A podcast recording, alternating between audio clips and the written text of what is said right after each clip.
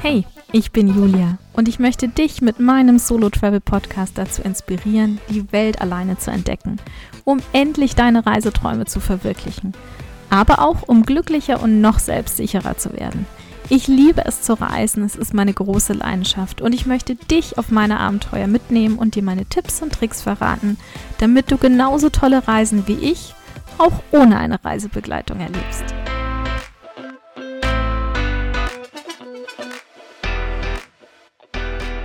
Hallo zu einer neuen Podcast-Folge.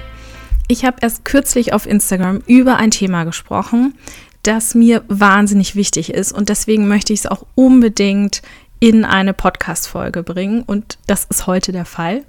Und ich habe auf Instagram tatsächlich so ein bisschen provokativ, nein, nicht nur ein bisschen, sondern sehr provokativ gesagt, dass es bei mir auf dem Account, aber auch generell, auch hier im Podcast, überall eigentlich überhaupt nicht um das Thema Alleinreisen geht. Beziehungsweise eben nur indirekt um das Thema Alleinreisen. Und ähm, ja, das klingt vielleicht ein bisschen komisch, ich weiß. Aber wenn du diese Podcast-Folge bis zum Ende hörst, dann wirst du verstehen, warum ich das so sage. Außerdem verrate ich dir heute, woran es wirklich liegt, dass du dich noch nicht traust, alleine zu reisen. Und ich hoffe, dass sich das durch mich und durch diese Podcast-Folge, aber auch durch alles andere, was ich so mache, hoffentlich bald ändert. Dass du den Mut aufbringst, alleine zu reisen, weil, nochmal ein kleiner Reminder, mutig zu sein heißt nicht, dass du keine Angst hast, Ganz im Gegenteil, es heißt, dass du Sorgen und Ängste und Zweifel hast, aber dass du trotzdem dich traust und eben den Mut aufbringst, aus deiner Komfortzone rauszukommen. Und da sind wir schon beim Thema. Ich habe das ja selber durch. Also ich hatte früher auch wahnsinnig viele Zweifel, Sorgen und Ängste, wenn es um das Thema Alleinereisen geht. Und zwar war ich davon überzeugt, dass das einfach nichts für mich ist.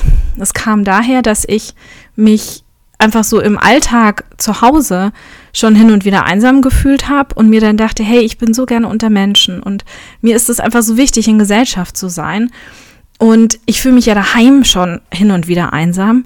Es kann ja nicht funktionieren, wenn ich dann auf so einer kompletten Reise alleine unterwegs bin. Das kann einfach nichts werden. Und ja, heute weiß ich, dass das ein Trugschluss war. Und was ich dann gemacht habe, das habe ich ja auch schon mal erzählt, ist, dass ich dann um das zu vermeiden, eben alleine zu reisen, mit Menschen verreist bin, die eigentlich nicht so die perfekte Reisebegleitung waren. Aber gut, das Thema hatten wir ja schon mal in der Folge. Und ähm, ja, also ich frage mich, woran es eben liegt, dass so viele diese ähm, Angst haben, irgendwie alleine zu, also einsam zu sein. Nicht alleine, weil es ist ja ein Unterschied, sondern eben einsam zu sein. Und mir ging es eben genauso. Also ich habe mich auch gefragt, warum ging es mir so? Weil es ist doch eigentlich Fakt, dass bei keiner Sache, also das stimmt jetzt auch nicht, aber bei wenigen Sachen so viel positiv berichtet wird, wie übers Alleinereisen. Also ich weiß nicht, wie es dir geht, aber ich kenne niemanden, der sagt, hey, Alleinereisen ist echt scheiße, lass das lieber, das, lass die Finger davon. Also ich kenne nur Frauen insbesondere, die berichten, dass das eine mega Erfahrung ist, dass es so wertvoll ist, dass sie, wenn sie es einmal gemacht haben, richtig Blut geleckt haben. Und es wird eben nur positiv berichtet. Es gibt ja viele Sachen, wo ein bisschen zwiespaltig berichtet wird und wo man dann natürlich sich fragt, hey, ist das wirklich was für mich? Weil die eine hat das so erzählt, der andere so. Und klar, da ist man dann unsicher. Aber beim Alleinereisen gibt es das eigentlich nicht. Was man schon dazu sagen muss, ist, dass jetzt alleine reisen nicht immer eitel Sonnenschein ist, klar. Also auch die Leute, die sagen, hey, mach das unbedingt, das hat mein Leben bereichert und die eben, wie gesagt, Blut geleckt haben, die würden trotzdem sagen, dass es zwischendrin mal Momente gab und Herausforderungen gab, die schwierig waren. Und aber genau das macht's eben auch aus. Und dann habe ich mich gefragt, okay, also diese Sorgen und Ängste, wie eben Einsamkeit, Angst vor Langeweile und so weiter, damit könnte man sich ja auseinandersetzen und die irgendwie anpacken, also daran arbeiten, irgendwie Vorkehrungen treffen, damit das halt alles irgendwie nicht so eintrifft und so weiter und so fort. Also das ist ja alles machbar. Und dennoch trauen wir uns nicht. Dennoch ist es so ein großes Problem, und so eine Überwindung. Und woran liegt das? Und wie gesagt, verstehe mich nicht falsch. Ich sage eben, trauen wir uns nicht. Ich habe mich mittlerweile getraut. Aber trotzdem habe ich mich natürlich gefragt, hey, was, was hat dazu geführt, dass ich mich getraut habe und warum war ich auch in diesem Strudel aus diesen Sorgen und Ängsten und warum hat das so lang gedauert? Und ich glaube mittlerweile, dass es vergleichbar ist mit dem Dating. Also stell dir vor, du lernst jemanden kennen, aber es passt halt irgendwie nicht so. Und dann zählst du auf, warum es nicht passt. Also irgendwie vielleicht der Style, die Klamotten, der hat eine schreckliche Hose. Und das ist einfach nicht dein Fall. Die Person schmatzt beim Essen und schaut auch noch die komplett falschen Serien. Also einfach kein Match. Klingt logisch, passt dem nicht. Und dann kommt eine Person um die Ecke, die genau die gleichen schrecklichen Hosen trägt. Also ist nur ein Beispiel. Oder dieselben Serien schaut, die du eigentlich total schrecklich findest.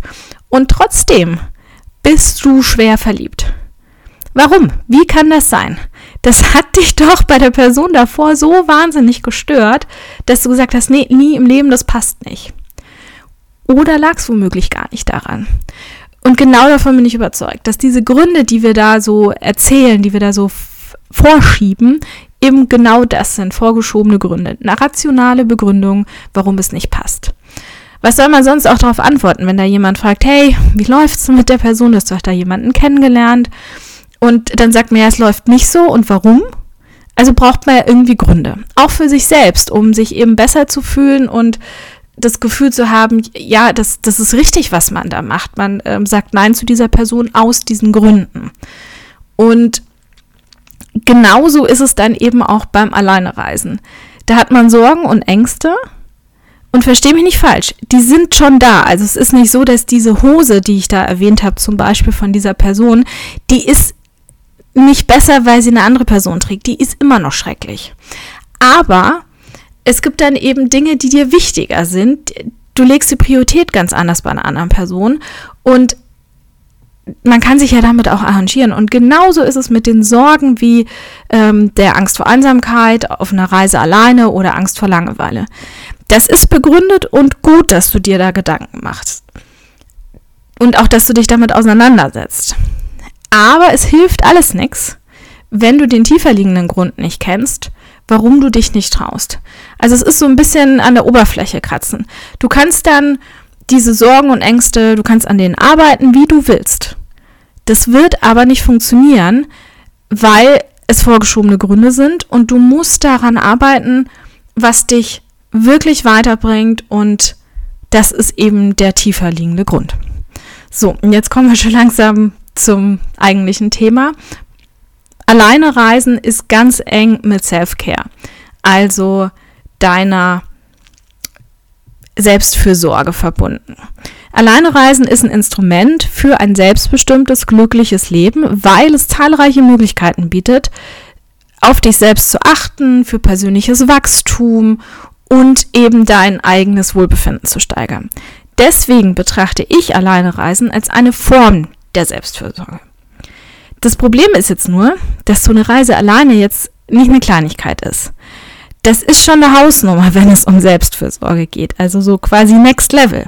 Dafür braucht es Überwindung, weil es ja aus der Komfortzone ist und so eine Reise muss geplant werden und kostet natürlich auch ein bisschen mehr als zum Beispiel, sagen wir mal, so ein Schokotörtchen, das du dir gönnst, weil du so richtig Lust drauf hast. Das geht natürlich schneller, das ist nicht so wirklich raus aus deiner Komfortzone, das hast du schon öfter gemacht. Du weißt, Schokotörtchen funktioniert, das ist genau das, was du brauchst. Und alleine reisen ist halt dann eher so die Kür der Selbstfürsorge und eben nichts für Anfänger. Also soweit denke ich, ähm, ist klar, worauf ich hinaus will. Und genau das ist meiner Meinung nach der Grund war, warum wir uns nicht trauen, alleine zu reisen. Der wirkliche tiefer liegende Grund. Denn da sind ja noch Sorgen wie Einsamkeit und so weiter, das haben wir schon gesagt, das sind auch Gründe und die sind wichtig, aber es ist nicht der tiefer liegende Grund, den du als erstes anpacken musst. Und Self-Care fängt nicht mit einer Urlaubsreise an, sondern schon viel früher im kleineren Rahmen im Alltag. Selbstfürsorge, ups, Selbstfürsorge langsam ist etwas, was man lernen kann. Das ist die Good News und du kannst es auch üben. Du musst einfach herausfinden, was dir wichtig ist und was dir gut tut. Und jetzt kommt noch ein ganz wichtiger Punkt. Du musst davon überzeugt sein, dass du es verdient hast, dass du es wert bist. Und das hat etwas mit deinem Selbstwert zu tun. Wenn dein Selbstwertgefühl niedrig ist und du überzeugt bist, bewusst oder unbewusst, dass du nicht genug bist, nichts wert bist und nichts Verdienst hast, dann funktioniert Selfcare im Kleinen schon nicht und dann wirst du dir erst recht nicht sowas wie eine Reise alleine gönnen, weil du hast es ja nicht verdient. Und nochmal, das passiert ganz, ganz oft unbewusst. Deswegen wäre es super wichtig, dass du mal in dich reinhörst. Hör ganz genau hin. Vielleicht ist gerade jetzt in diesem Moment, wo ich das sage, so ein Protest in deinem Kopf laut geworden und deine innere Stimme sagt dir so ein Quatsch, was redet die da? Natürlich bin ich mir das wert. Aber wie hat sich das jetzt angefühlt? War das in deinem Kopf und, und dein, dein Gefühlssystem, war das eher wie so ein Fakt? Oder eher wie, jetzt müsstest du dich davon selbst überzeugen? Und das ist ganz oft, was der Fall ist. Ganz unbewusst in uns drin der Kern denkt, zum gewissen Prozentsatz vielleicht eben noch, hey, ich bin es nicht wert und du kämpfst auch immer gegen dich selber so ein bisschen an und suchst nach Bestätigung für das eine oder das andere. Meistens sind wir Meister darin, für ähm, das Gegenteil Bestätigung zu finden. Also, dass wir es eben nicht wert sind. Und deswegen ist es so wichtig, dass du deine Gedanken ein bisschen beobachtest und da einfach mal hinhörst. Und was dann, glaube ich, passiert ist, dass es eben wahnsinnig viele Gründe gibt, die du hast gegen das Alleinereisen. Also zum Beispiel, ja, ist jetzt gerade einfach nicht der richtige Zeitpunkt. Oder lieber warten, bis vielleicht doch noch jemand mit kann. Oder nee, ist zu teuer, kann ich mir gerade nicht leisten. Oder du scheiterst schon daran, dass du dich gar nicht entscheiden kannst, wohin. Und dann stresst ja auch noch die Planung. Also irgendwie, ja, wird halt nichts. Und ich bin davon überzeugt, dass alleine zu reisen, wenn dich das Reisefieber packt, wenn du natürlich keine Lust hast zum Reisen, dann braucht man nicht weiterreden. Aber wenn du eben das Reisefieber hast und niemand mit dir reisen kann oder will, dann trotzdem zu reisen ist Self-Care, also dass du auf dich selbst achtest und Selbstfürsorge betreibst. Weil daheim zu bleiben, ist alles andere als Self-Care. Das ist das Gegenteil. Und es ist eben wichtig, dass du diese Selbstfürsorge schon vorher in deinen Alltag integrierst, bevor du dann eben dir selbst eine Reise alleine wert bist. Und deswegen ist mein Tipp, probier bitte mal aus, was für dich gut tut, was für dich funktioniert. Also vielleicht ist es, ähm, dass du dir dein Lieblingsessen bestellst oder mal eine Massage gönnst oder einfach dir mal spontan dein Lieblingseis holst oder, und das ist auch ganz wichtig, nichts tun ist nichts Schlechtes. Einfach mal die Füße hochlegen und eben den Tag gut sein lassen. Oder du gehst in den Kinofilm, den du schon unbedingt so lange sehen wolltest, aber es bisher nicht geschafft hast. Und vielleicht ja sogar alleine, weil bevor du da jetzt groß rumfragst, wer jetzt mitkommen möchte und dann äh, Stress irgendwie mit dem Termin, mach's einfach. Und zum Schluss möchte ich dich bitten, dass du dich in den nächsten Tagen ein bisschen beobachtest. Wie sieht es mit deinem Selbstwertgefühl aus? Welche Gedanken hast du? Betreibst du bereits Selbstfürsorge und falls ja, wie gut klappt es? Also kann ja sein, dass du dir hin und wieder Sachen gönnst, vermeintlich, aber es funktioniert irgendwie nicht so richtig und fühlt sich nicht so gut an. Und dann überlegst du, was kannst du ändern, was kannst du öfter tun oder was solltest du weniger oft tun. Und in diesem Sinne wünsche ich dir Happy Solo Traveling, deine Julia.